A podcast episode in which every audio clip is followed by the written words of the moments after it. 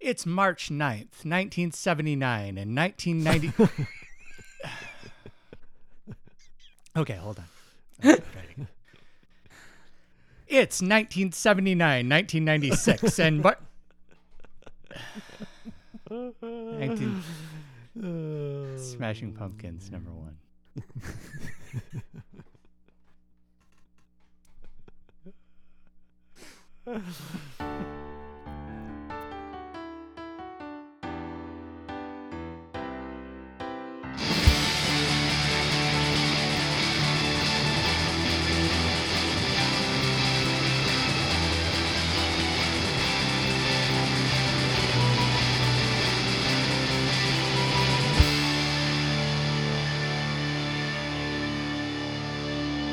Hello and welcome to Tell Me All Your Thoughts on Pod. I'm Trav. I'm Quargan. I'm Al, and this is a podcast where we talk about every song that reached number one on the Billboard Modern Rock chart in the 90s. Quargan. Beginning with Kurt Cobain's death in April 1979. Today we'll be talking about 1969. N- uh, 1979, the second single from Smashing Pumpkins' third album, Melancholy and the Infinite Sadness.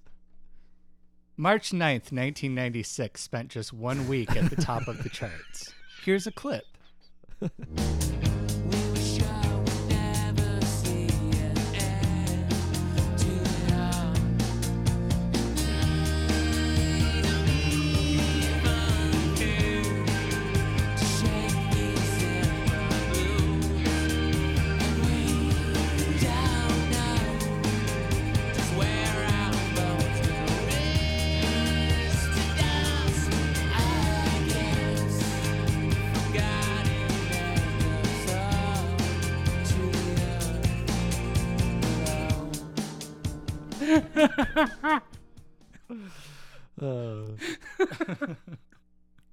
So dumb. I kind of wanted to interrupt Quillen and say, today we'll be talking about 1979, the 1979th single from Smashing Pumpkins. Oh, damn it. um, all right, well, we got to buckle in. Um, let's just go ahead and say you're now listening to disc one of our 1979 podcast, Dawn to Dusk. Um, do you have powerful memories of hearing this track 1979 back in 1996? No. Yeah, uh, same. I no, not not powerful. Really? No. Yeah. I definitely remember hearing it and not loving it. Uh liking it okay uh initially and yeah. Yeah, weird, Huh. weirdly, I remember Bullet with Butterfly Wings having uh, legs to carry for like months, where like Uh-huh. that single lasted forever. And I was like, you got to come out with a second single at some point. And I was listening to the radio and they announced this as the next single and played it. And I was like, I don't even know what this is because I hadn't gotten to the second disc yet. And it was like six months later. And I was still like listening to just the first eight or nine songs from the album because Wow. um I think I had been trained at that point, at that early stage in my life, to just listen to to CDs for the singles. Because everything that I'd bought to that point was just like they, they weren't good albums. It was just like you you buy CDs for the singles yeah. Mhm. and Huh. then listen to it that way. Yeah, I think that uh, Bullet with Butterfly Wings was definitely too heavy for me then, and Zero was, I think, a little bit too heavy for me then. I think that I fairly quickly made the transition from. I mean, gosh, uh, it, we're we're getting ahead of ourselves here, but you know, when you make the transition from something being outside your comfort zone to it just maybe being inside your comfort zone to getting jacked on it. Like that was what my experience was with Zero. Oh, like Oh, it was yeah. this transition from this is scary to me to I because this was scary to me very recently. This is getting me like high listening to this mm-hmm. song. Yeah. But it, for the most part during this time period, I think that I probably would have told you in 1996 that 33 was my favorite single from this album. Wow. Yeah. That's crazy. Um, I hated that song.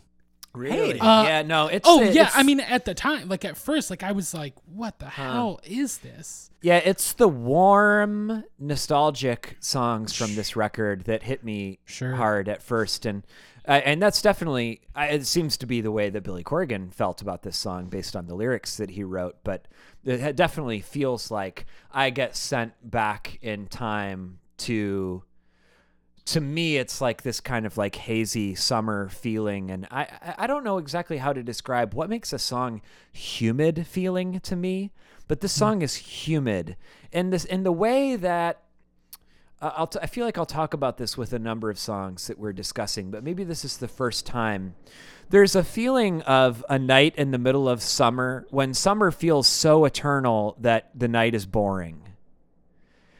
You know when there's like it's like you're in the middle of summer and there are no stakes because summer is going to last forever. And it's like it almost lulls you into this feeling of complacency or maybe even boredom that only in retrospect when you're looking back where you're like wow can you imagine that i was just like lost in this summer night where it just felt like summer was eternal you know I, I don't know if you relate to that at all but that this this song is like that for me Very And the- the- distantly because I haven't had Yeah. a summer to enjoy in, you know, 20 yeah maybe as a teacher maybe Yeah. i'm still stuck in this mindset that um, maybe other people don't have Yeah.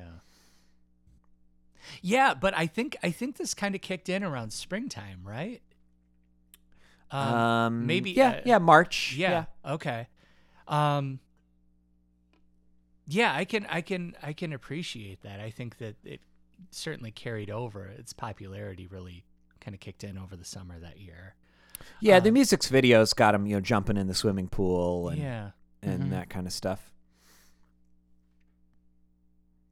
Um, so I read, I, I I didn't know any of this stuff, and, and Trav, feel free to stop me if you've got stories about some of this stuff. But apparently, "Bullet with Butterfly Wings" was one of the first songs to be written for Melancholy.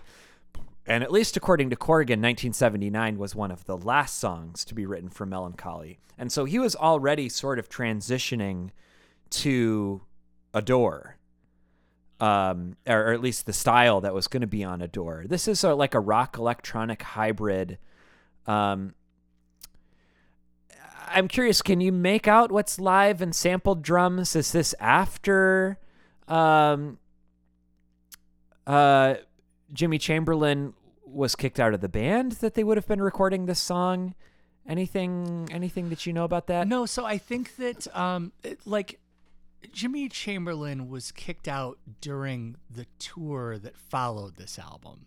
Okay. Um and that had happened maybe I don't know if it was in Europe or what, but it was well into the tour where he and the keyboardist uh, Jonathan Melvoin had overdosed on heroin. Uh, Jonathan Melvoin died, and um, I think it was like maybe the third time that Jimmy Chamberlin had like had a pretty serious like heroin incident during the tour, Mhm. and so they kicked him out at that point. Um, I believe the drum part is a loop that is repeated. Um, it sounds like you know there's some effects on it, maybe like a bit crusher kind of like effect.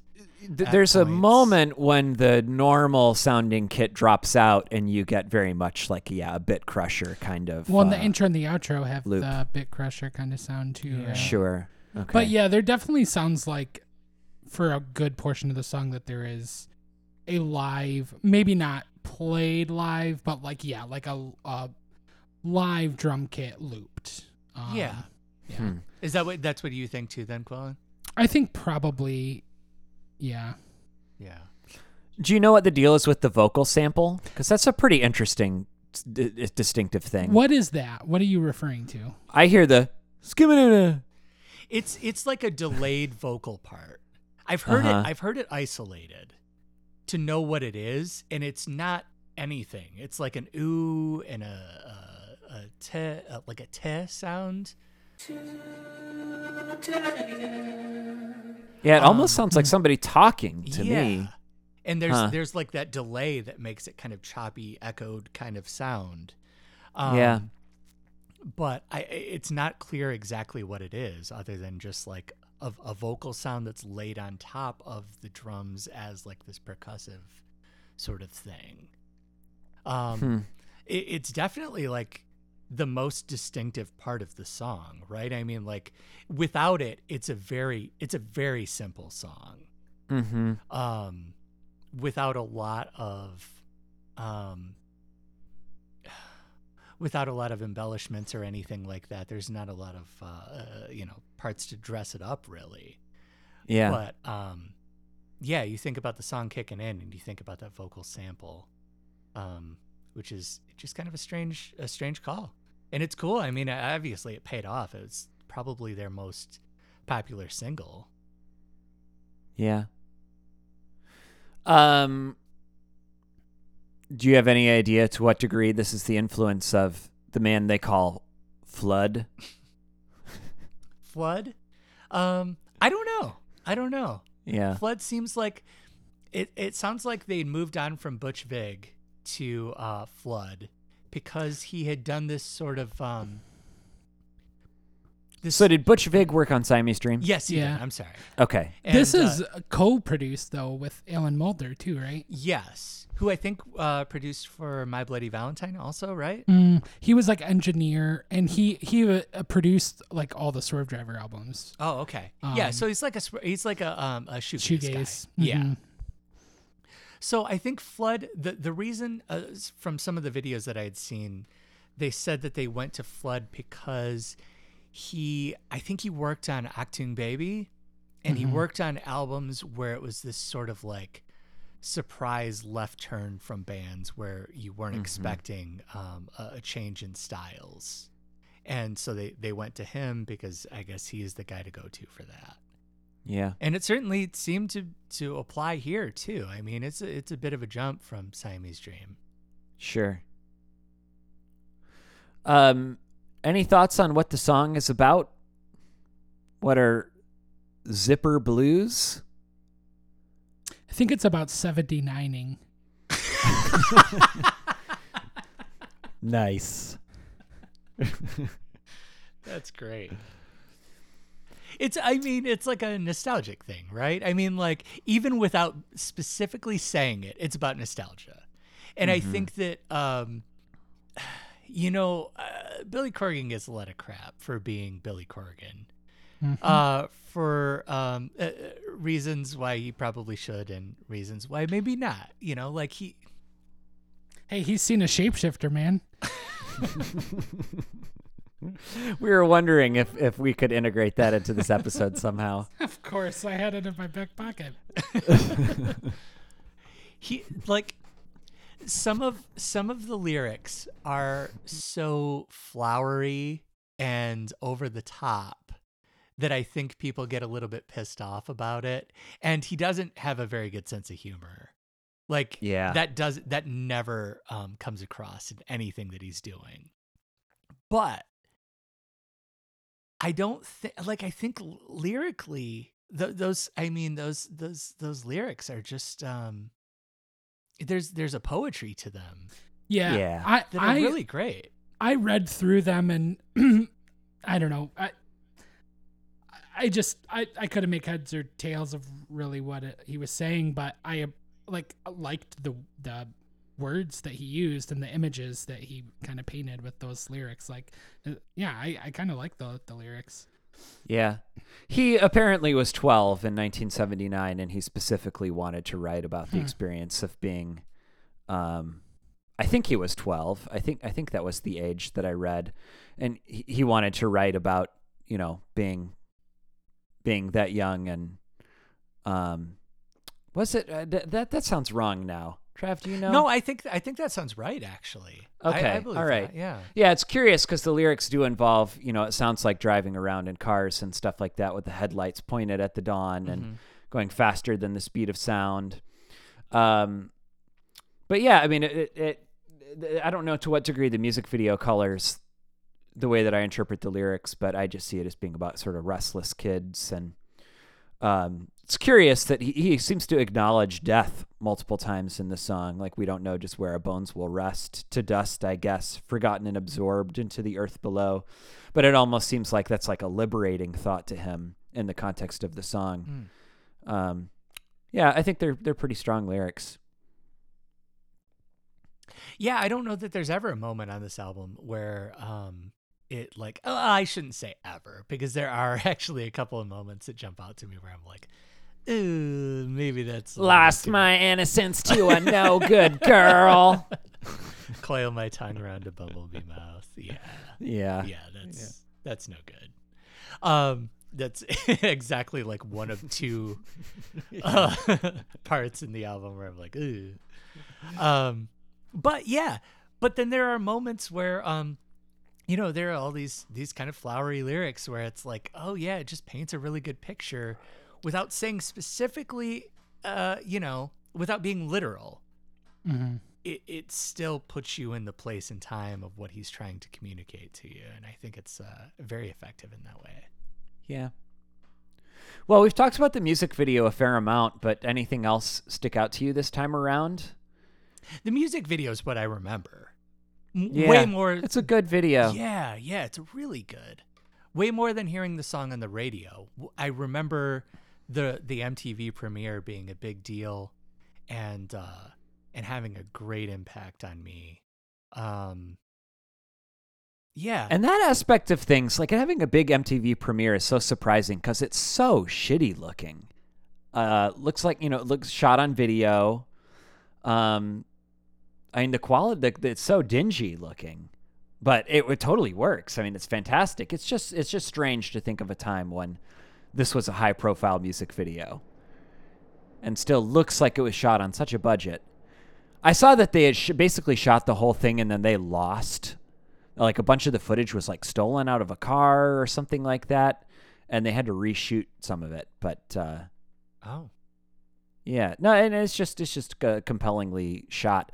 I don't know if this if this goes along with um you know there was an era in the 90s when filmmaking on video became sort of like an artsy calling, you know, sort of like the Dogma 95 directors like Lars von Trier and people who are using video. And I wonder to, if, if to some degree it was just chic to use video Mm. rather than it being a budgetary constraint. But Yeah, this was uh, Jonathan Dayton and Valerie Faris, right? Who um, had directed a number of like pretty prominent videos from the era. okay. They were a good a good team. Yeah. Did you guys get into any of the trouble that these kids got into? Did you do some TPing? Did you do any screwing around in convenience stores? Did you go trash any parties? No, I was a good Christian kid. I feel like there's like I identified with um a lot of this but not all of it. Um the things that got into like like trash in the convenience store was a, little bit too far. Like Yeah, it was always I like kind of just like getting into mischief but not Yeah. anything that would like actually cause grief to someone else. Right.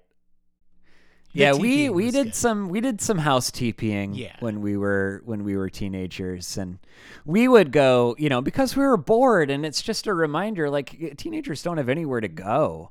Yeah. Um we would go to like uh Target or Toys R Us or something like that late at night and take out like you know, children's bicycles and ride them around the store, things like that yeah.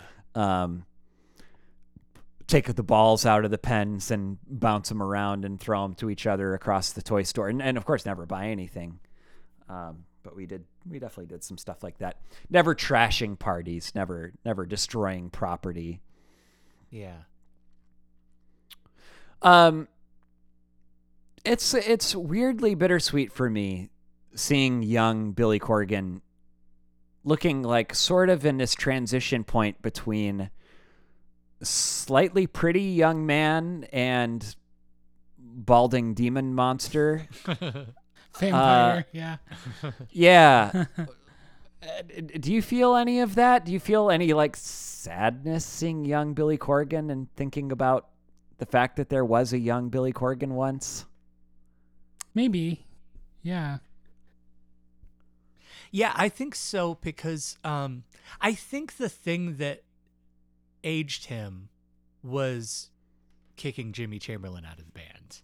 I think there was Yeah. this this leap in his maturation that came with that, where like he stopped being a kid. He stopped being, you know, like when he had hair in the the Siamese Dream album uh, videos and things like that. Still a kid, and even here he, he still seems like a kid. But like when that But he's happened, not. He's he's maybe thirty. really I mean, he's young. Okay. Yeah. yeah. Yeah. Well, If it- he was just- 12 and 79, Then he was born in He'd be like- '67, and so he wouldn't quite be 30 yet. Yeah, 20, what, 90, yeah, so they had mid had 20s. they had they had headlined uh, Lollapalooza in 1994, and I think that's when they got everybody to hate them, um, just by like touring with other bands, and everyone got sick of him because of how insufferable he is, um, and Even then, he was uh, like Yeah. insufferable to other. other Artists? artists, yeah, yeah, Really? I think he really like alienated himself in the band during that How? particular thing, and um, Wait, hol- like why? What did he do? Do you think? I think he was just kind of this humorless, like self-important kind of person, and they were headlining Lollapalooza, Mhm. and I think he he didn't take that lightly. You know, he was like, you know, we're the we're the big deal here, Yeah. and everybody else is just sort of like, you know, indie bands or like, Mhm. you know, amateurs or whatever. Um, there's a I, I I know I've read a really good article in Spin from this era that's online somewhere. Um, that kind of talks about this um, and, and picks up different quotes from different artists and things like that. Um, but yeah, so I, I- think that there was th- that that moment where Jimmy Chamberlin gets kicked out and they transition to Adore without him seems to age him and he never seems young again. he seems like an old man from that point forward, like this cantankerous old crotchety angry guy. Well, he falls into a trap that I think a lot of artists fall into. And I mean, let's be clear: if you are uh, in a band and your band makes two great albums, like you're you're in great company. I mean, you're you know, and so the Pumpkins have they've done their thing, but I feel like Adore is a departure. And the moment that you say we're going to return to form now, which is what I feel like Machina was, I feel like for most artists, your story's over. Hmm. When when you're trying to return to form, th- you're you're already uh, on their well. Hang on, this is this would be the Machina would be their fifth album. Um, but once you get into that mindset, I feel like it's like the excitement is done. Like that's all. If if you're trying to return to form, then you're good. I feel like you're you're a lost soul from that point forward. I don't know. Do you not? I feel like if, if you're gonna move forward, you got to just keep moving forward. You have to do. I don't know. Yeah, That's a no, great point. Yeah, you're absolutely making sense, Alec, and I, I think I generally agree with you. I think that um, the, I think there are two different uh, maybe definitions of returning to form. There's the intentional attempt at returning to form, like what you are Mhm. referring to, and I think um, returning to form can be used to describe like uh, maybe a band who uh, or an artist who um, was good, had a rough stretch, and then returned to form. Uh, you know, Yeah. referring to like the quality of the product, and I'm um, kind of thinking about going back to the shack. yeah, yeah. but yeah, I yeah I I think uh, you know uh, using the the first definition, I I think yeah you, you make a great point. I think Machina's a little bit of both, though. I mean, like they were kind of moving forward with some of the Adore sounds, but then like also kind of bringing in incorporating some of the stuff from Siamese Dream and, and Melancholy. Um, but you you like Machina more than most people that I know. I yeah, I'm I'm sure. I mean, I like Machina more than I like Siamese Dream. Wow. Um, yeah, it's yeah. I think Machina is wonderful. Um, there are eh, one or two duds on it, but on the How whole, many songs are on it? I think fifteen. Jesus. Yeah, it's long, um, but it's really good. It's really good, and I mean, Hmm. in a lot of the same way that uh, that uh, Melancholy's good. It's not nearly as diverse, but Mhm. um, Mm. you know, it still has that that that heavy quality that's also very melodic. Um, yeah, and and very much like a Smashing Pumpkins album.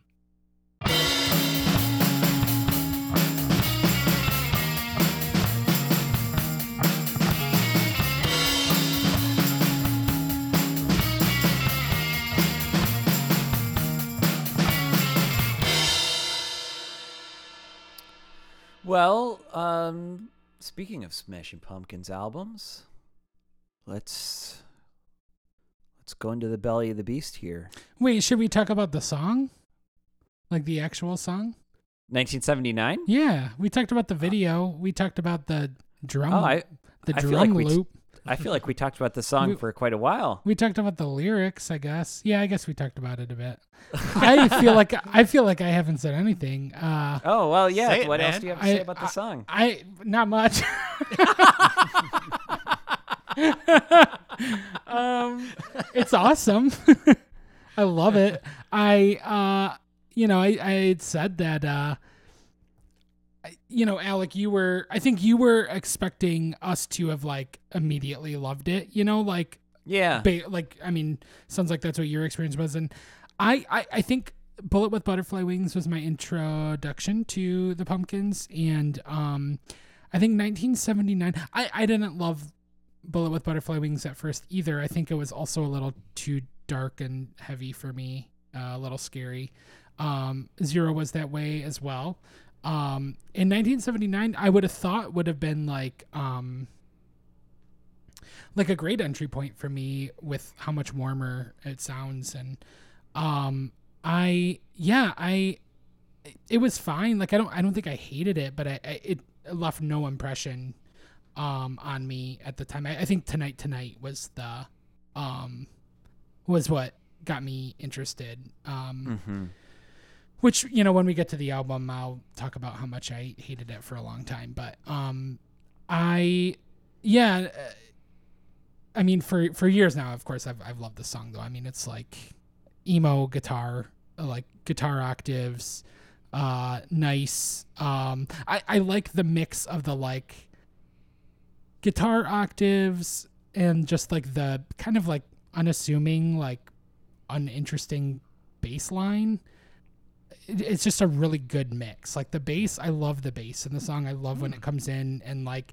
it's so simple, but um it just it really adds a, a nice layer to everything. Um and yeah, melody's great. Um yeah, I don't know. I, I, I didn't have much much to add. I I, I guess Mhm. it's just um I'm glad you mentioned the emo chords. That's uh the Oh, major yeah. major sevenths yeah with the octaves. Like that's exactly what it is. yeah Um, and then uh, I think the thing we haven't mentioned, the bridge. The bridge is incredible. oh the bridge is Yeah. great. yeah So this is a trick that I feel like I've I've started ex- using in my own music. There is correct me if I'm wrong. There's a, a piano just playing the bass note on the uh, on the bridge, right? Oh, I'm pretty sure that there is a, a piano playing single notes along with the oh I I've Okay. never uh, noticed whole that. notes along with the bass. That uh, is a, a really nice touch.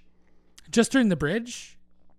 Yep, pretty sure. wow. Interesting. I know there's Um, like a synth pad happening throughout the I- song. in I the was going to ask if it was if it was an organ. Like it almost sounds like an organ. I'm pretty sure it's a synth pad. Yeah, Okay. but like an organ sound. Like am I? Um, It, it's yeah, I, I Hmm. something like that. Mhm. Something like that. It's a nice. It's a nice touch. Yeah. It's like spacey. The song is, a, is Yes. spacey and like a. Uh, to me, like I know that there was like a some sort of thing between them and Hum. Like Yeah. I, I think uh, did Hum open for them on a tour or at least sho some shows they did together. Chicago Connection. but right, yeah, Yeah. and uh, I definitely think that. Um, I I mean, this song does not sound like Hum. Um, Hum are heavier, and uh, their ballads are much different than this. But like, there there is like a spacey element to it that makes me think of, Mhm, for of sure. Yeah. for sure. Yeah. I think the spaciness you're mentioning is what I, for some reason, call humidity. Yeah. so there's a there's a thickness in the air Sure. Yeah. somehow. Yeah. Okay, we can talk about the album. Okay. um, this will probably be more than half of the episode, but let's say we're flipping over to the next disc and we're entering disc two, Twilight to Starlight. Um. Okay, well, we know that Travis loves this album. Um, It was his number one. On Yeah. the, I guess, Trav, why, why don't you just go ahead and tell us why a little more about why you love this album?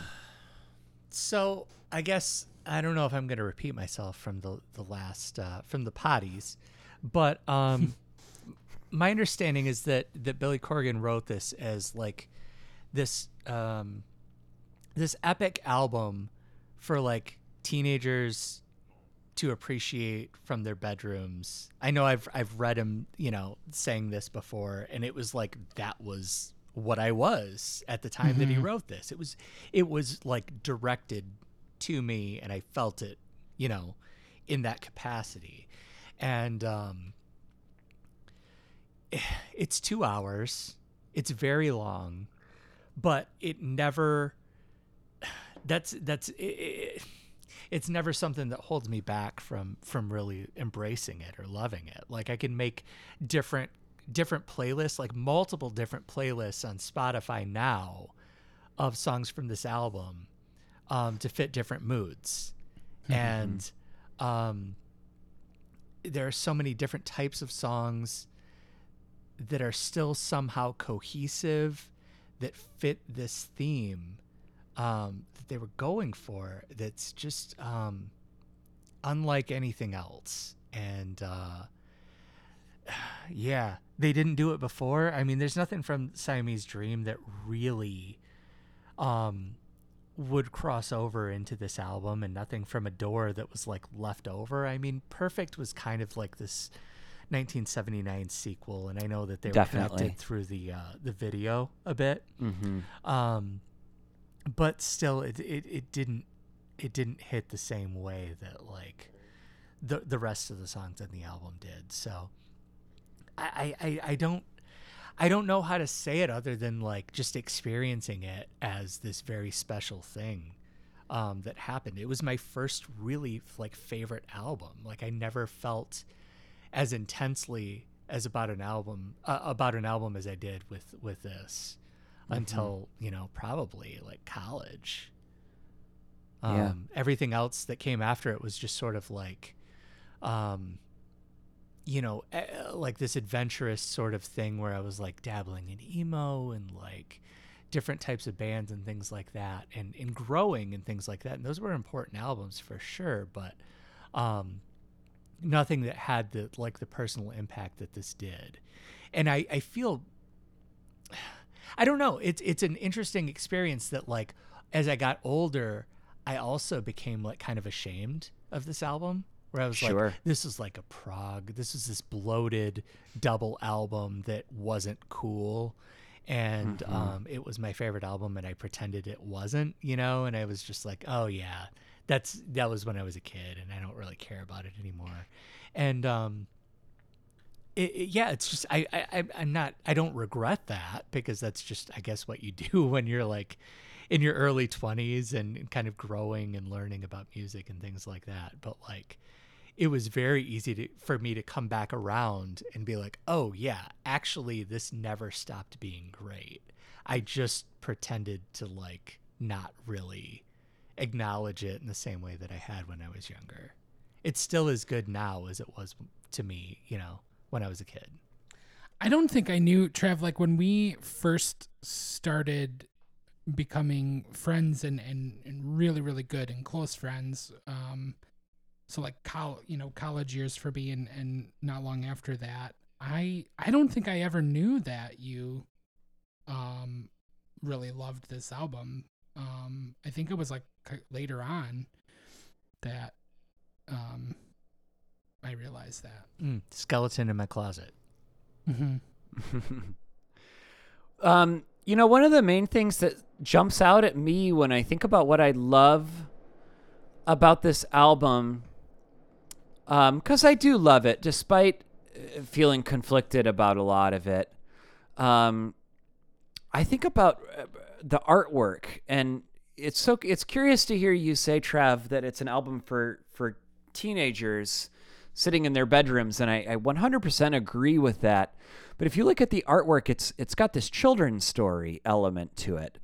Um, a lot of Alice in Wonderland influence. This is the second episode in a row where we've talked about Alice in Wonderland, but I mean there are. It's undeniable. There are there are bunnies playing baseball. Yeah. There are um, a variety of animals smoking a hookah. There's some birds and a plane flying. You know, almost everything is set at night, and um, I think that that's partially maybe meant to evoke feelings of childhood, but there's also, you know, as more explicitly spelled out in the Tonight Tonight video, there's this connection to uh, uh, Georges Méliès's silent films like A Trip to the Moon, you know, that uh, the 1979 is so much based on. And uh, for me, there's like a nostalgic longing associated with these images of like a feeling of n- sort of nighttime dreaminess and also a feeling of innocence. And I, I, I, I guess I'm, I'm at first when you said that thing about this being an album for teenagers i was having trouble making the connections but then i think about like the source of a lot of the anger and anguish on a lot of these like the heavier songs seems to be about sort of like losing some kind of precious childhood um dreaminess or innocence i mean i was even just mocking the line lost my innocence to a no good girl Yeah. but um it's it's fascinating to me to think about as as someone who had the same bedroom from the age of 8 to the age of 18 that like listening to this album you know when you're a teenager it's curious cuz when you look around your bedroom and you're feeling miserable about being an adolescent you're looking around at all your childhood stuff cuz it's still in your room and it's still the same room that you had when you were a kid and it just brings up an interesting bittersweet cocktail of emotions for me that I do think is kind of at the heart of this album and all of the things that it does. It's an epic um and it has a, a really great emotional sweep and it goes to all these different places um but you're kind of making me wonder if it all does sort of circle back to that being a teenager in your bedroom sensation. Yeah, so I wonder if objectively if this is like good. I don't know. Because I know that it hit me the way it was supposed to hit me. But like Mhm. if you listen if if I were, you know, 14 now in 2020, would this have the same impact? And I Mhm. kind of doubt that it would. Um, I Hmm. don't know that it would. It probably wouldn't have the same impact maybe the songs are as good. I know the songs are, are well crafted, well constructed. Um but it could it's it's maybe more predominantly like a nostalgic kind of thing. Um which I know feels a, a, a little cheap, but But it's baked into the it is. music. Yeah, I mean like that's the reality of the situation. Like that's my experience Mhm. with it, so that it is what it is. Mm-hmm. Quill, what's been making you come around a little more lately to the album? good songs that are on it. Um, I oh, uh, first I want to say regarding the artwork. Uh, um, I I always thought that the artwork to me it always felt dark and creepy. Um, Hmm. and Yeah. I felt that way as a kid. Um, and um, to this day, I mean, it's been a while. You know, all my CDs are still in boxes, so um, I haven't looked at the you know CD booklets in a in a minute, but um, I yeah, I, I it's I, I see what you're saying about you know the the both both the the childhood uh kind of like um fairy tale aspect of of the artwork and and Trev you saying that this is an album for teenagers in their bedrooms. And I I definitely see both of those points. But yeah I always felt like um definitely not like horror movie creepy but just like i don't know it, the artwork was always eerie and and unsettling and creepy to me in, in a cool way i i, I Yeah. think that i i've loved the visuals with um associated with the album so i just wanted to throw that in there um Yeah. So I, I Quillen, you've always mentioned like whenever we talk about this, you've always kind of rolled your eyes yes for at for years Yeah, and yeah. years. Like, oh Yeah. God, Mellon Collie. Yeah Like you like you liked Siamese Dream, right? yeah I, I like siamese dream I And um, yeah i don't love it but i like it yeah, yeah. And when this would come Mhm. up, you'd be like, oh God, whatever. yes And yes. uh, yeah, you've Yeah. kind of listened to it a little bit and reevaluated for this episode, right? I I did. Yeah. I um I acquired this uh so like maybe got at this point. I mean this was probably 2008 or 2009. I had um a friend who offered to sell me his entire CD collection for like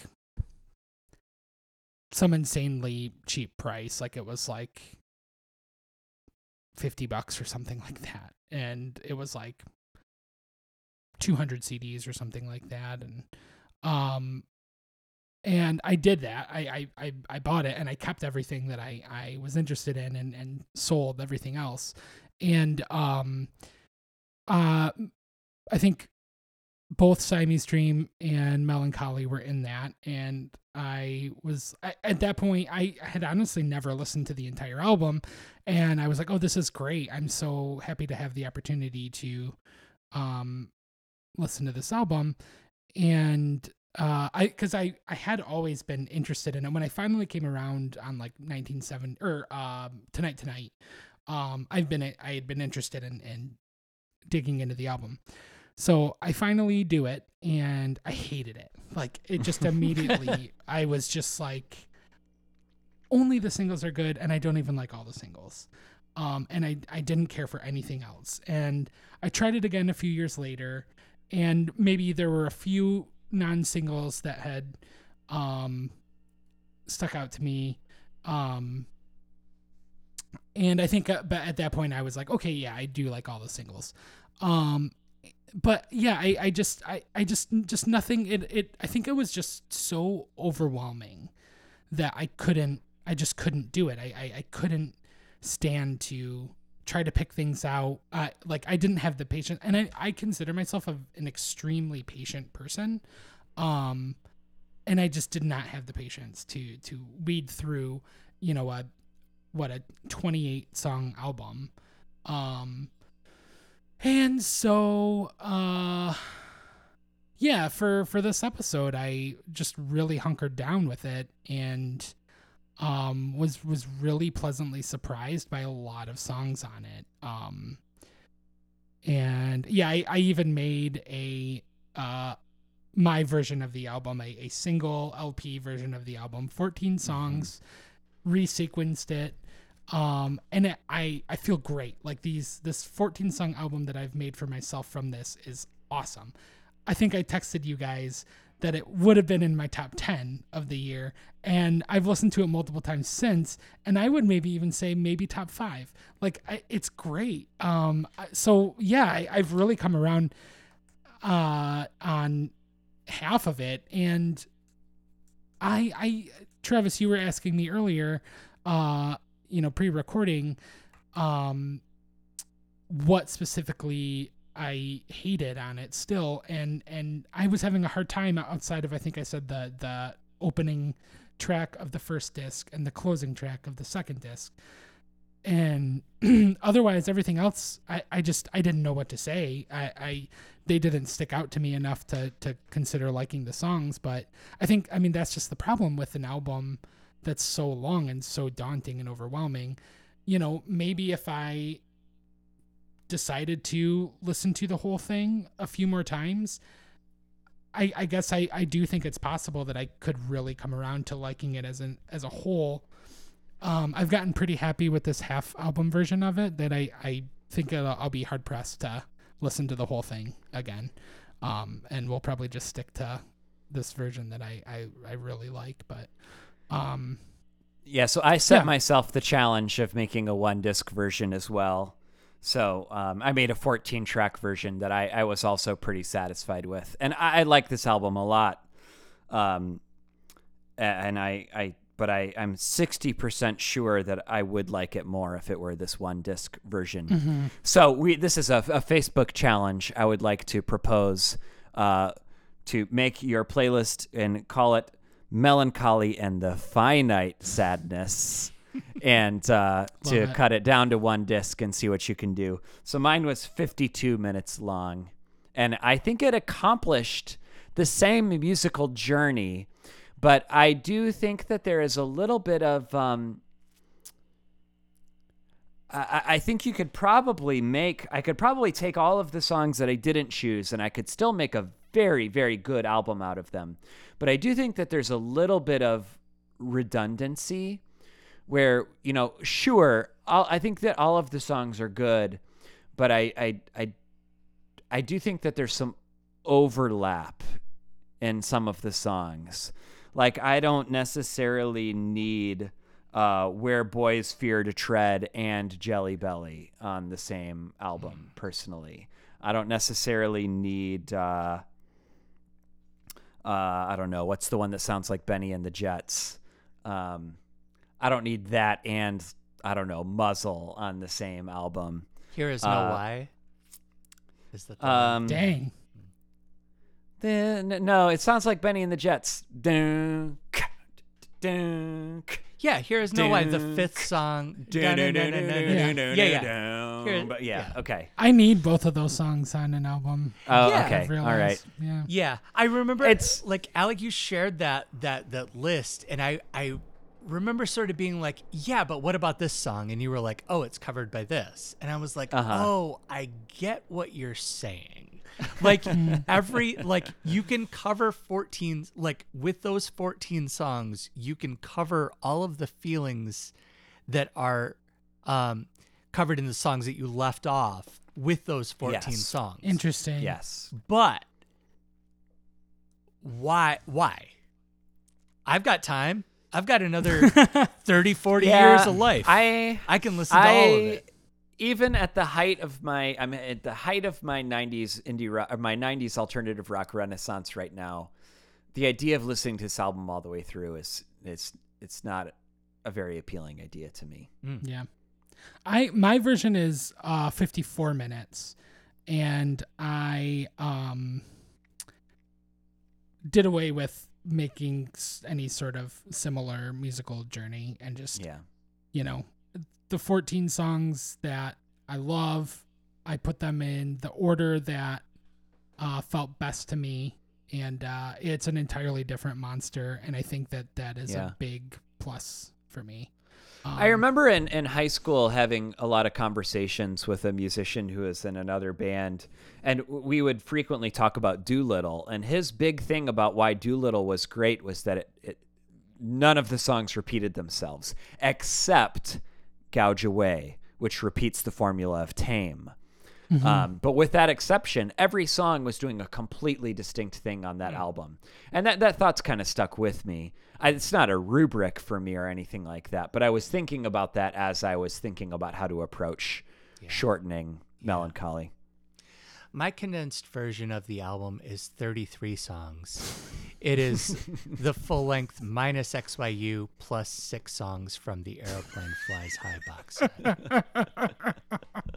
How long? How long does it put it at?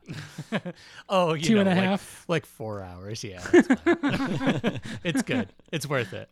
Check it out. Yeah, I do think there's something to be said for um, it's a cinematic album.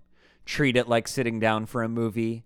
Um, I think that there's something to be said for that, and getting lost in the length. Um, I think that's a, a perfectly fine, and and I, I I don't I don't fault the band for releasing it in all 28 tracks. I don't think that that was a, the wrong decision. And I have a go ahead. Oh, I I was just gonna say I have a question. Is Drown uh, a B side from this album or from Siamese Dream? I think it's Siamese Dream. I certainly associate it with Siamese Dream. Okay, I I don't know. But yeah, I was gonna say I mentioned like I uh I associate it with with Alec because you know I can drive to Chicago and put Mellon Collie on, driving to Chicago, and it's like a it's a Chicago thing, you know. Yeah. Um, and it's a four hour drive for for me to get to Alec, and uh, I can it's- it's yeah I can halfway, throw it on, and I, I've definitely had it on when I pull up and see the skyline, you know, Yeah. and Huh. it's it's a, a really great moment. Yeah. And that's in addition to seeing seeing them when we we saw Billy Corgan. Yeah, uh, we, we totally Ravenna. spontaneously day of made the decision to go see Billy Corgan. Yeah, and that was Yeah. the one of the very few moments I've cried human tears. Yeah. to see a band. Yeah. and it wasn't. It we wasn't were both like, we were both hoping to hear Galapagos. For some reason, we were both fix. I don't know if I even included that in my 14 songs, but we were both fixated on hearing Galapagos that Yeah. day, and we heard it. And we heard it, and it was just the most amazing thing, and I couldn't, I couldn't believe it. I was just like, I was laughing and crying. I was like overcome with like emotion, with like how crazy it was that like I wasn't even thinking about it going into that day, and hearing it, just like it was, it was this very overwhelming kind of moment. Yeah.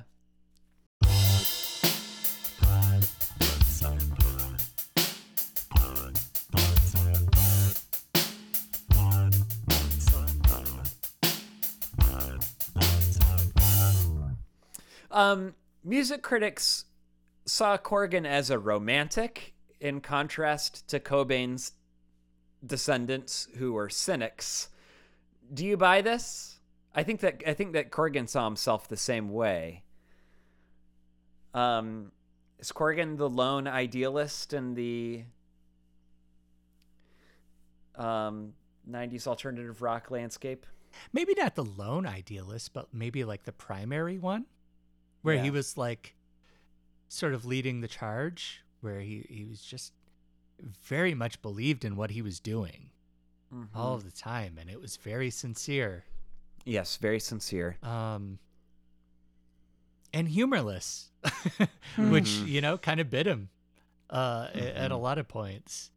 Um, especially in the 90s when things were so ironic, you know, and like you had to kind of Mhm. undercut any kind of like sincere emotion with like um, you know, something to to to to take the edge off a little bit. And um Right. he never really did that. Um so yeah, yeah, I totally buy that. Um, is I, Mm. I I would be um surprised to hear a, a different approach. Uh, if if somebody said that that wasn't the case. Mm-hmm. Yeah, I mean, I, I, I do sort of subscribe to the the old axiom. Maybe you could even call it a cliche that every cynic is a is a disappointed idealist. Um, I you know I I do think that Kurt Cobain was a very sensitive person, um, and I, I I do think that to some degree his cynicism was a reaction to being hurt. I don't know. Maybe everybody's cynicism is a reaction to being hurt. You know, the the only other uh, person I can think of is um, I, I, you know, Eddie Vedder. Um, seems like a pretty hard on his sleeve, sincere, um, kind of rocker. Uh, a little more of a self conscious creator maybe than Billy Corgan is, but uh, I don't think that Corgan's alone you know, um, it, it doesn't sound like Trav. It doesn't sound like you think Corgan was alone either. Yeah, and I think E- Eddie Vedder is a lot more even keeled and well balanced when it comes to this sort of thing. Sure. Where like Corgan has his moments, his tantrums and things like that. which um, has always made him seem a little more human to me. Um, for better or worse, you know. I know he's he talked to like Alex Jones and assholes like that, where he's like, he really kind of steps out on the edge of, you know, free thinking and things like that. Where it's like, eh, maybe, maybe this isn't great. Yeah. We've talked about how to shorten this album, but I think this is the first double album that we've run into. Um, some double albums that you like. What what what makes a double album work or not work for you, in general? So for me, I have a hard time with double albums that are, you know, two separate albums or two, you know, like um two uh halves that are clearly like this is and and I, I like that about uh, single albums. I like single albums that are like this is clearly side a this is clearly side b um Mm-hmm. the double album version of that I struggle with. Um, this is one of those. Uh, the White Album by the Beatles um, is the same for me. Um, I really love the first um, LP of the White Album, uh, even though it's not perfect. Um, and the second LP, I like maybe a, a very small handful of songs and Huh. and dislike a lot of it. Um, and I, I think it's it, I think a lot of it has to do with they're two separate thoughts, um, and not one complete whole, like long whole. Um, the opposite of that would be London Calling um, by The Clash, which is considered a double album, and and that is a, a, a complete whole for me, like front to back. Uh, I I would say there are maybe one or two songs that I don't love, but like I think that everything on it is necessary. Um and this like like I've been saying this album is not that way. The White album is definitely not that way. Um yeah, uh there's a experimental like uh post rock slash emo double album uh, by the Appleseed Cast called Low Level Owl. Um, that I love that. Now that that is an argument for the separate uh, pieces. It, it was released separately. Like I think they were released a month apart. Um, but it's supposed to be one cohesive piece. Um, and it, it's to me because it was released separately and I, I bought them and, and acquired them separately. They're, I, I can listen to them back to back and it really works. Um, but they are kind of two separate thoughts. Um, but, but there's enough tying them together that it, it, it works. Um, they're also both like 50 minutes each versus like 75 minutes each. Um, so that helps too. But yeah, and uh, those are just like the, I guess, double albums that are prominent in my mind and, and Mm-hmm. how I feel about them. Yeah, my favorite double album. I think this qualifies. Uh, Tusk would be my favorite double album. Oh, shit. Yes. Um, uh, uh, that and that and Sign of the Times. yes. And uh, Sign of the Times is is uh, fr- frankly, it's a mess. Uh, it's great and it, and it's a mess. And Sure. I almost feel like it, it it belongs as a double album specifically so that it can be a mess. Um, but uh, yeah, in terms of like what makes Tusk work, I mean, it feels like the the Stevie Nicks and Christine McVie songs are coming from a completely different place than the Lindsey Buckingham songs, but uh, somehow it all comes together just magically on that album. I I, I don't mind the disconnect between hmm I don't know everything everything somehow comes together to create some kind of a glorious whole, and it's like we need the two different approaches to sort of temper each other. But there are a lot of repeated ideas on Tusk, right? Yeah, So I Yeah, mean, like I a lot of the uh, songs can be eliminated it, by the same um, token that you're eliminating a lot of the songs on Mellon Collie. Sure. Yeah, Well- you could do, you know, Not that l- funny. ledge and and not that funny. there's not that funny in another song that uh, they're like I would say I would say the ledge, the, There's the second a- track. I'm thinking of a completely different uh, song Okay. that they sound almost like the Yeah. exact same song. You could do. Uh, let's see. You could do. I know I'm not wrong. And um, there's another one that's. Uh, let me look at the track listing. Um, you could do. I know I'm not wrong, and that's enough for me.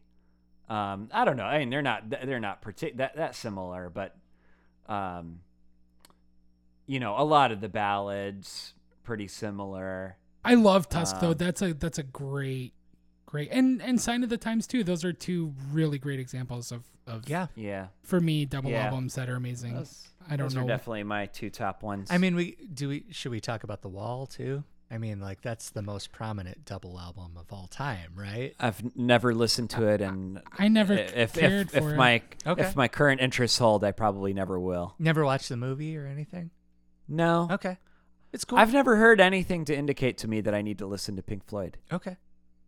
I mean, it, it you know, that's that's a, a very proggy sort of like Mhm. story start to finish where like it's a narrative sort of thing where I mean, you could probably eliminate some songs, but really like you're eliminating points in the story. right. Yeah, it's a concept out or like a Yeah. rock opera kind of thing or yeah. Uh, let's let's go through the singles. Uh, Bullet with Butterfly Wings. We've talked about a, a fair amount. Mhm. Yeah. Reached number two on the charts. Yeah, Yeah. Pretty rocking. Mm-hmm. pretty rocking. Zero, number nine. Cool. I think I think the most rocking song in the whole album. Oh, I disagree, but it's good. And uh, the the harmonics the harmonics are amazing. The guitar solo is amazing. Um Trev, you taught me how to play the guitar part once with the harmonic part because I, I remember asking you like, how does one do that sound on on the guitar? And you showed me, and I I ran with it. I was like, oh, this is great, Yeah, and uh, I was really proud to have learned that from you. i also really love the parts where they mix up the riff and they go yeah, yeah yes, yeah. um, Agreed. it always feels like they're really messing with the time and i don't think they're actually No. messing with the time at all um, but they, they, they create the illusion that they are yeah. Yeah. they're changing Uh, the but- notes around, and it, it sounds off, but yeah, it's still yeah I mean, that's signature. that's especially like a juvenile song. Like that's that's that's the one for the teenagers. I think like yeah like I don't like it doesn't hit me the same way as an adult. As it Oh, did it's when I was it just rocks so hard to me. Okay. And when they come out of the chorus and the squeal of the guitar sort of blends Oh, with the yeah. vocals, and it's almost like you can't quite tell what's what. Uh, that's such a magical moment. Uh, I I just think that that song really gets my adrenaline thumping. Mm. Uh, tonight, tonight, number five on the modern rock chart. amazing and it took me a few years to figure out its place in the concept of a double album talking about you know dawn and twilight and all of that and like sort of setting the table for everything that was laid out ahead of you. Like what an amazing uh sort of opening statement. Yeah, it's like curtain opener. yeah. Yeah. I appreciated the conversation, the text conversation we were having the other night about the um, other songs that uh, are similar, and we were talking about "Better Half" by the Get Up Kids, which I always, uh, yeah, just they're essentially the same guitar part during the verse. hmm Yeah, I mean, it's basically the idea of having some open notes that you're picking and then having just moving around some bass notes. I had, I had, I had realized that there are some similarities between "Found Out About You" by Gin Blossoms and "Tonight Tonight," but I, and they're they're pretty superficial. But it's the same basic approach to playing the guitar as uh, like "Name" by the Goo Goo Dolls, where you know there's. It's, it's basically mostly picking some open strings, but you're moving the bass notes bass, around yeah, on the yeah. guitar. Yeah. Uh, although tonight tonight is not. It's it's in a conventional tuning. Um, I think that a lot of teenagers sat down with a guitar and, and figured out how to pick along to tonight tonight. Uh, Muzzle number eight. I had no idea that that was ever a single. Oh yeah, yeah. It was definitely That's heard a fair amount of that on the radio. Did apparently peaked higher than zero. Hmm. I yeah, I had no idea that song slaps. muzzle best song on the album Possibly, Really? i think Quite. so quite possibly.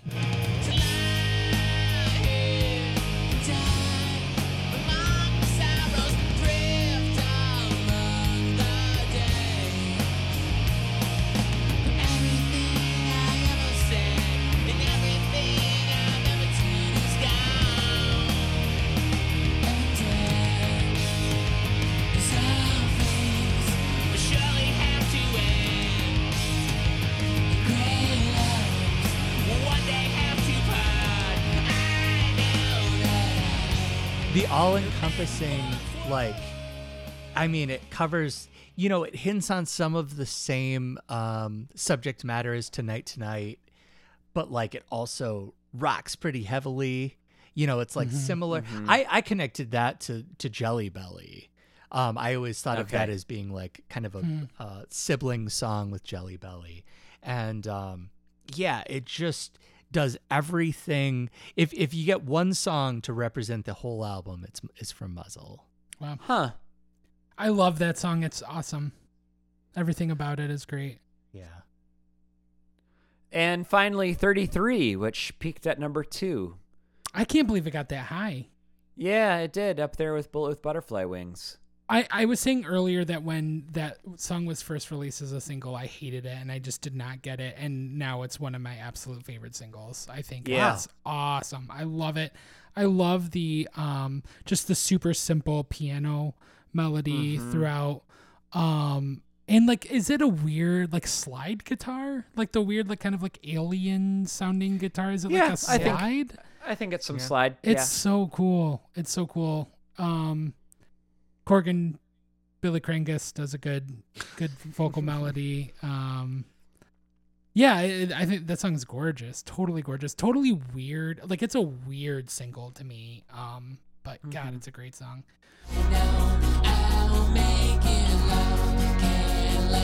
I'll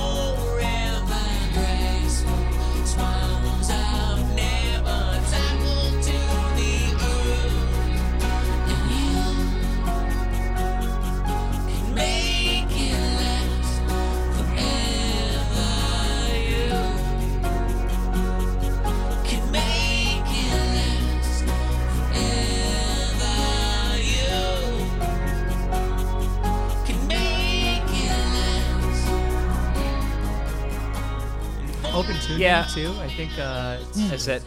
yeah like the a string is tuned down to a g at the very least Uh, i think there's some more going on with it but yeah Cool. Yeah, I always think of that. Uh, pull my collar up and face the cold. oh yeah Um, there's something that that's sort of like um, when the weather is getting wintry or is wintry and going for a walk and sort of being alone with your emotions, but also being sort of like invigorated by that. That uh, I feel like this song nails.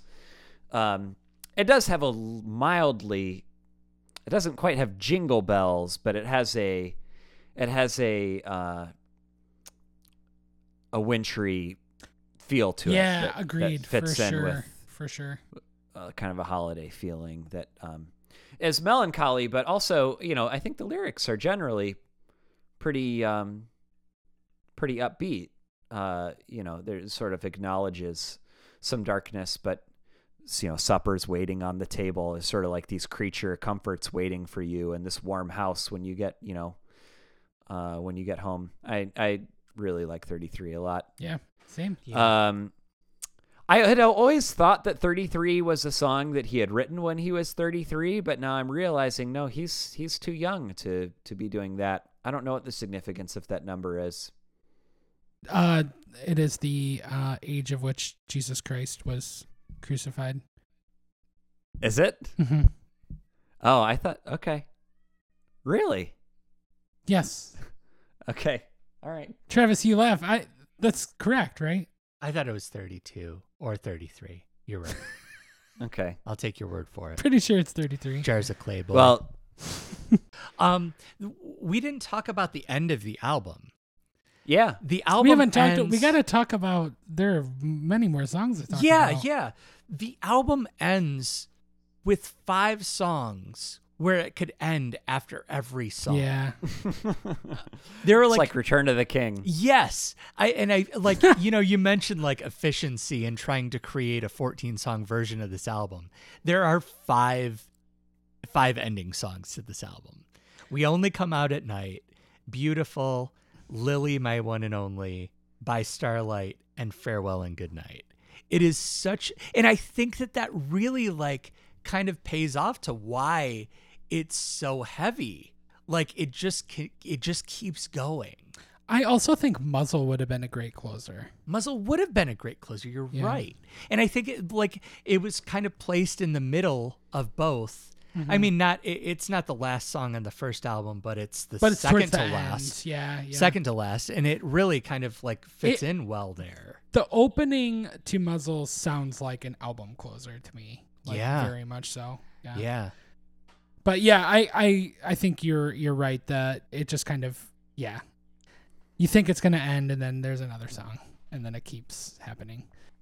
How much of a shock was it to hear uh, "We Only Come Out at Night" in like some Google phone commercial in the last Oh. year or two? I wasn't aware of that. Oh man, yeah. I think it uh, like I think I might have heard it during like a Super Bowl recently, and it just totally like I was just you know checked out or whatever, and I heard it. I was like, what?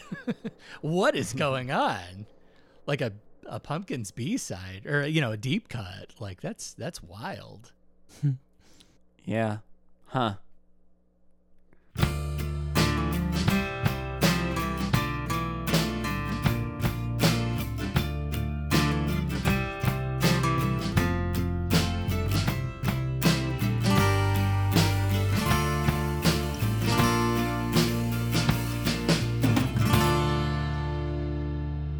Um, yeah, I mean, as far as like other like deep cuts, Quillen, did you, you like you there were? It sounded like there were songs you wanted to talk about. Sure. L, I feel like you were talking a lot of shit on Jelly Belly. Maybe you weren't. But uh I dude, I think that song rips so hard. Uh the uh kind of going it goes back and forth between minor and major key, right? Or like like there's a clear part where it switches into major key that's really cool. Am I I'll tell you, the bridge is an amazing build. No, no, no, no, no, no, no. No, no, no, no, no, no, no. That is like a major key part. Yeah, Is that the bridge? Is that what? I don't know what you were doing. I'm just Dang it. going along with you. I, I it switches into major key at one point point for like a a short span and it's awesome Is that when it the does. to make yourself feel better? Yeah, yeah. Yeah. I don't know yeah. the words. And Oh, yeah. always and. Yeah, yeah, yeah, yeah. But I then, know like what you're the talking chords are kind of like building underneath it and just like climbing Mm-hmm. the entire time he's doing that. It's such a such an enormous release when he finally gets to the Mm-hmm. chorus there.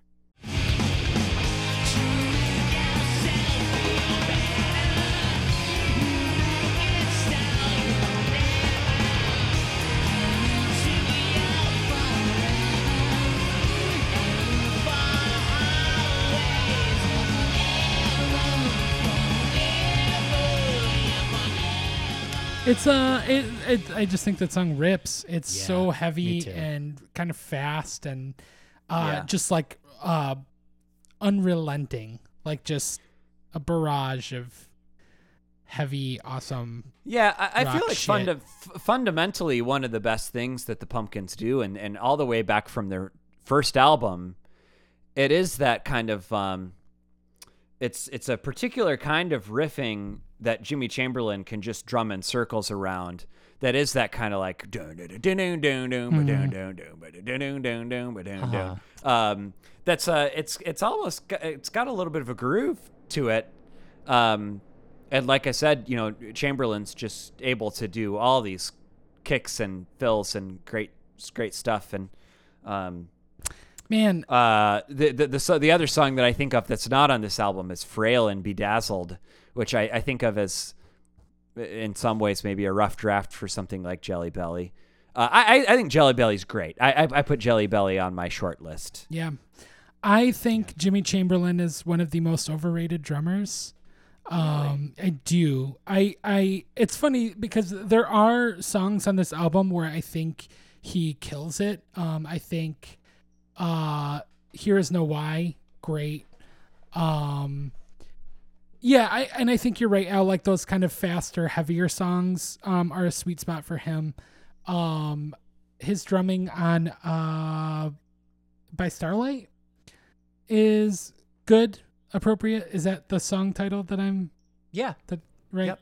Slow, chill. Yeah. He he's great on that song. Yeah. Um, but I I think I don't know. I I, I feel like he is raved about.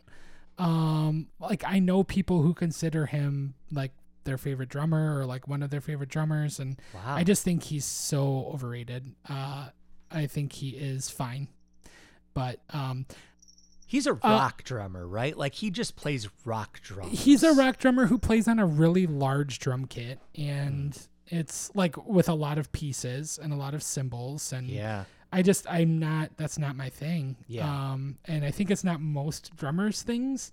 And so I'm surprised when I hear so many pod- positive things about his drumming. Like I think he is like of the four primary members of the band, like he's my least favorite part.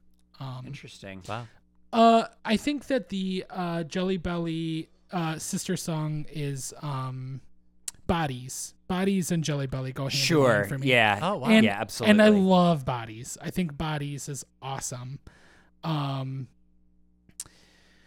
what else? Uh, what other song stuck out to me? Here's No Why. I mentioned the drumming, but that's a great, great guitar chords. Great, um, Yeah. little like lick in between. that's one of that's Um, one of the most skippable skippable to me. Oh man, I think Partly because I still always think that he's going to start playing Benny and the Jets when it starts.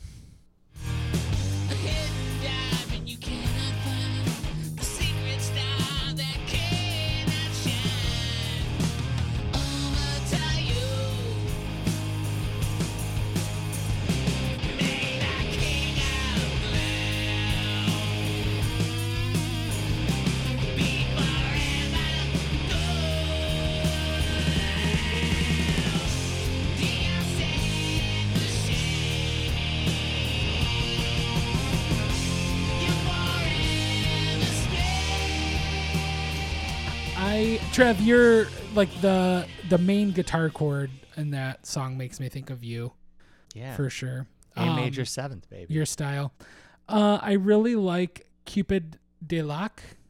mm-hmm. Um, I think it is beautiful and haunting and uh, yeah, it, it, it sounds like um, just it's kind of like in my current like wheelhouse. Like it it sounds very similar to a lot of music that I've really gotten into, like newer music that I've really gotten into over the past couple years, and um, just like the harp kind of sound um, throughout is really beautiful, and um, it's spacey and weird, and um, still a pop song. Um, yeah, I I really like that song.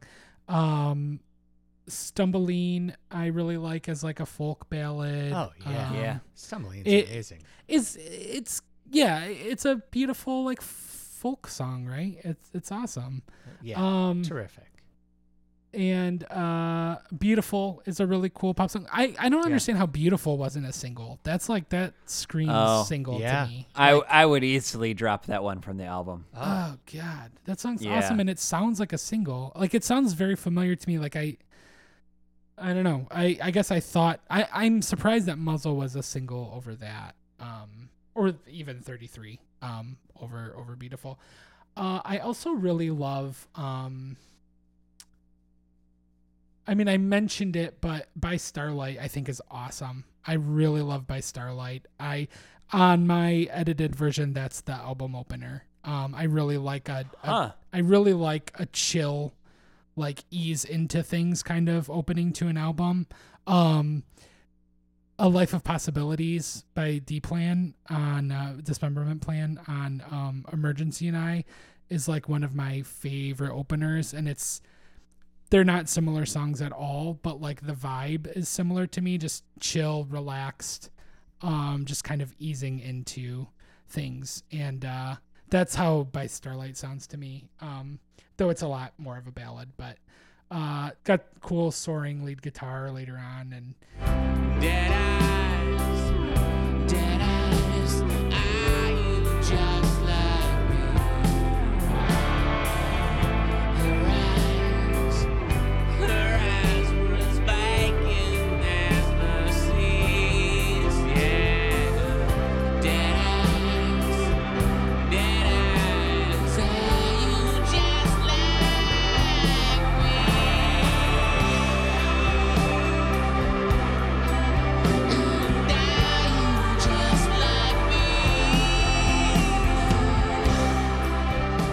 yeah it's just it's i think that uh, that was like a really pleasant surprise to me um and galapagos too i i really came Yeah. around on galapagos Yeah. um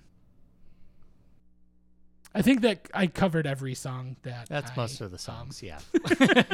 I think I list, including the singles. I have mentioned every song that I like. Um, What are some yeah, if- songs that if- I left off that are I should? Uh, I think Spend the only other the only other one that I would point out is "In the Arms of Sleep." I think is quite good. Um, Armor for Sleep. ar- ar- armor for sleep. Yep. See, Travis, what was? I'm sorry, Amore for Sleep. Do you do you remember the conversation we were having with Mac last week? Was it last weekend? Two weekends Yeah. ago? yeah. that sounds about Amore right. for Sleep. sorry, sorry. Keep going now. right. Yeah, no, I mean it's a song about not being able to fall asleep. but it very well conjures the the the feeling of I think being awake at two or three in the morning and uh being distracted by your thoughts. In his case, some kind of unrequited love.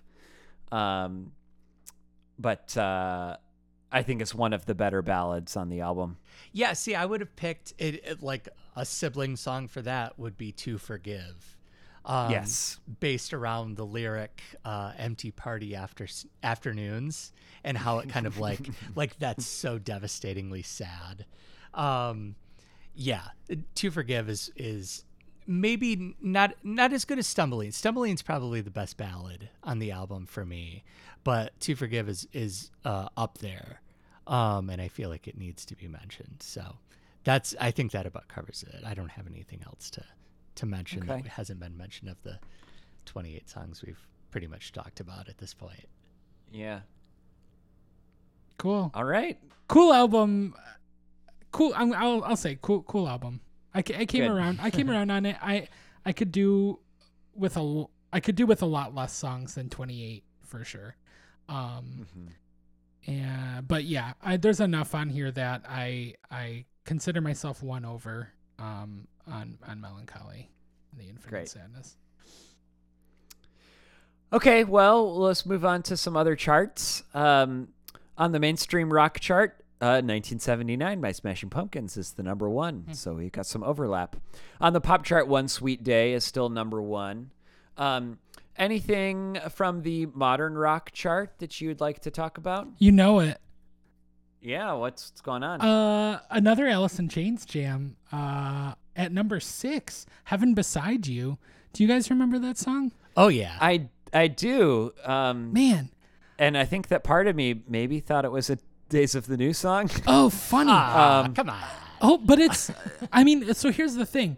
I definitely, uh, I hadn't listened to it in years, and when I listened to it in in preparation for this. I was like, I, I did not recognize the verse at all. And the chorus hit, and I was like, oh, yeah, that's okay. This is what I was waiting for. I think that the whole time, I, I, I remember the uh, MTV Unplugged version of it, um, which is not, I mean, it's just acoustic guitars instead. But I, I think I, I was surprised by like the, the bluesiness, like this, the straight up blues Yeah. rock. I, I loved that song when I was a Yeah, kid. Me Yeah. too. Uh, the chorus Yeah. slays. Um, but yeah. Oh, also Jerry Cantrell is the uh, lead on it, the lead vocalist on it, which Yeah. I I don't I didn't remember that uh, detail either. So yeah, uh, pretty cool song. Um, Great riff.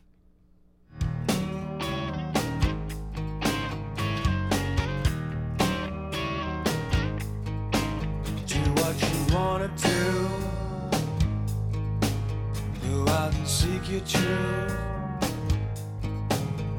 When I'm down, blue.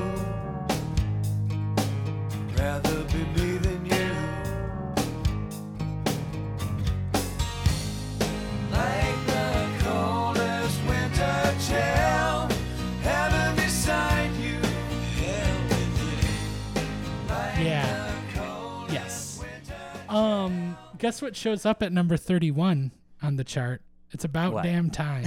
I've been waiting. I've been What is waiting it, for Aaron? it. Flood by Jars of Clay. Oh, they did it. finally. They did it. They made it. They broke through to the secular. They broke through to the secular realm. And uh, it's the my least favorite song on the Jars of Clay album, self-titled. Hmm. Uh, it is, but uh, cool that they're there. Cool that they're there with it. I am surprised that they actually charted with it um, that high, and I wonder if they get uh, even higher. I look forward to to seeing. But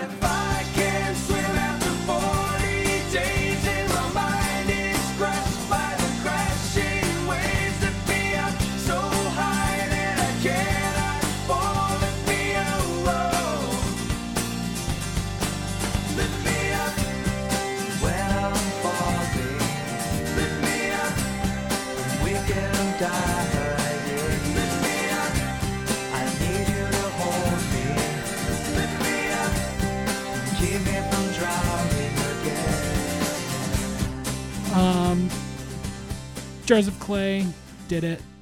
Y'all know. I don't need to explain Jars of Clay. uh, yeah, uh, there are a couple. You know, Aeroplane, Red Hot Chili, Chili Peppers. We've talked about it, but it's there at number Uh-huh. ten. Great song. Uh, Big Me by the Foo Fighters, which I liked uh, back in the day.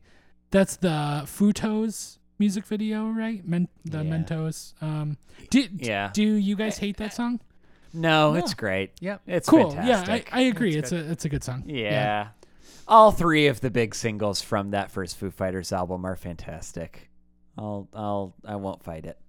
Um Naked by Goo Goo Dolls um is is doing well. That's nice to see that it was a song that I think all three of us were Yeah, pretty in pretty in love with when we really got around to listening to a boy named Goo. Yeah. Um, Caught a Light Sneeze by Tori Amos. Um, I'm still not quite there with Tori Amos, but I feel like it's coming. I I don't know if I can offer a whole lot more than that. Um, I mean that song's interesting. It's got it's got interesting layers and interesting melody. Um, Only Happy When It Rains by Garbage. This this is uh, maybe the second Garbage single that we've seen. I went back and listened to that Pink uh, self-titled Garbage album, and there are a couple album tracks that are, are really worth checking out, including that first track. Um, uh, if you haven't listened in a while, it's quite good.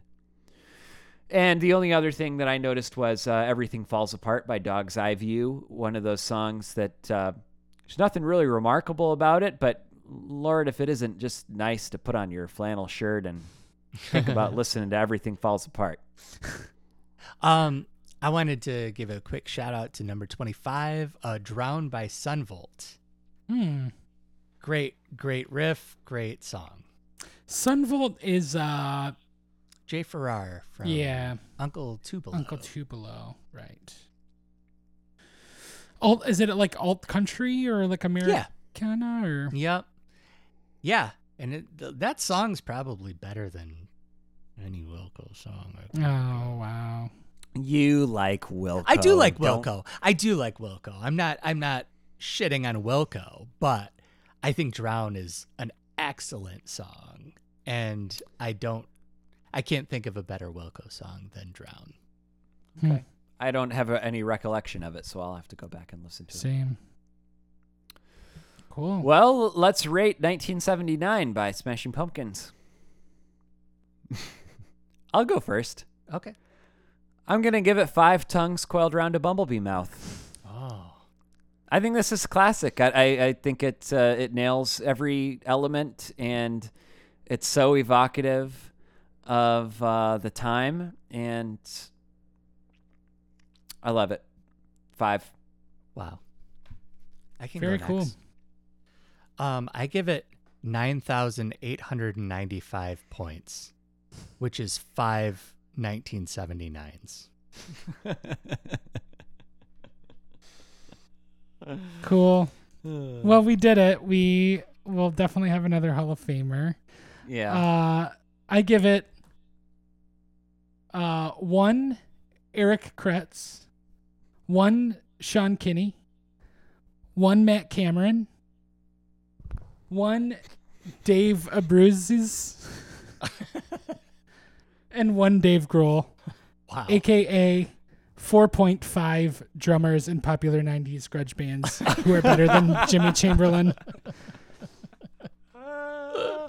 Grohl is the point five. Grow, grow being the point Yes. five. Yeah, gotcha. Grohl should be Gotcha. negative. 4.5. Yeah. All right.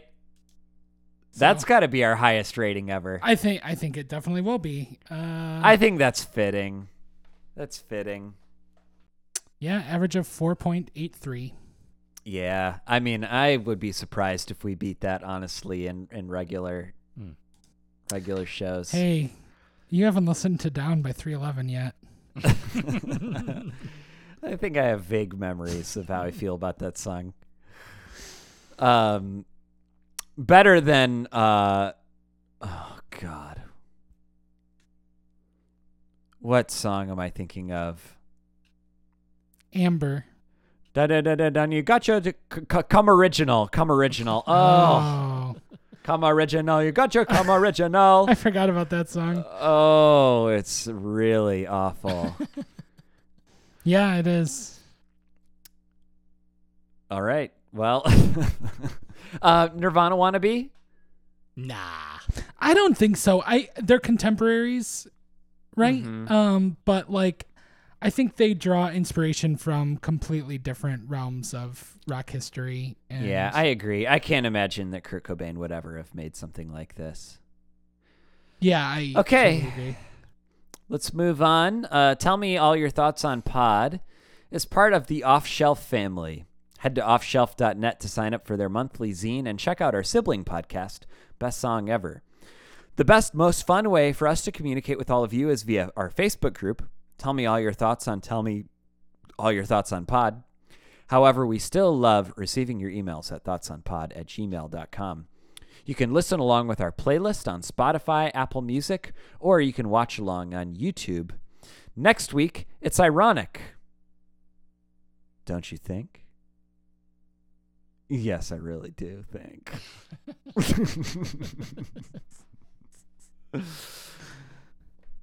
Bye. Bye. Bye bye.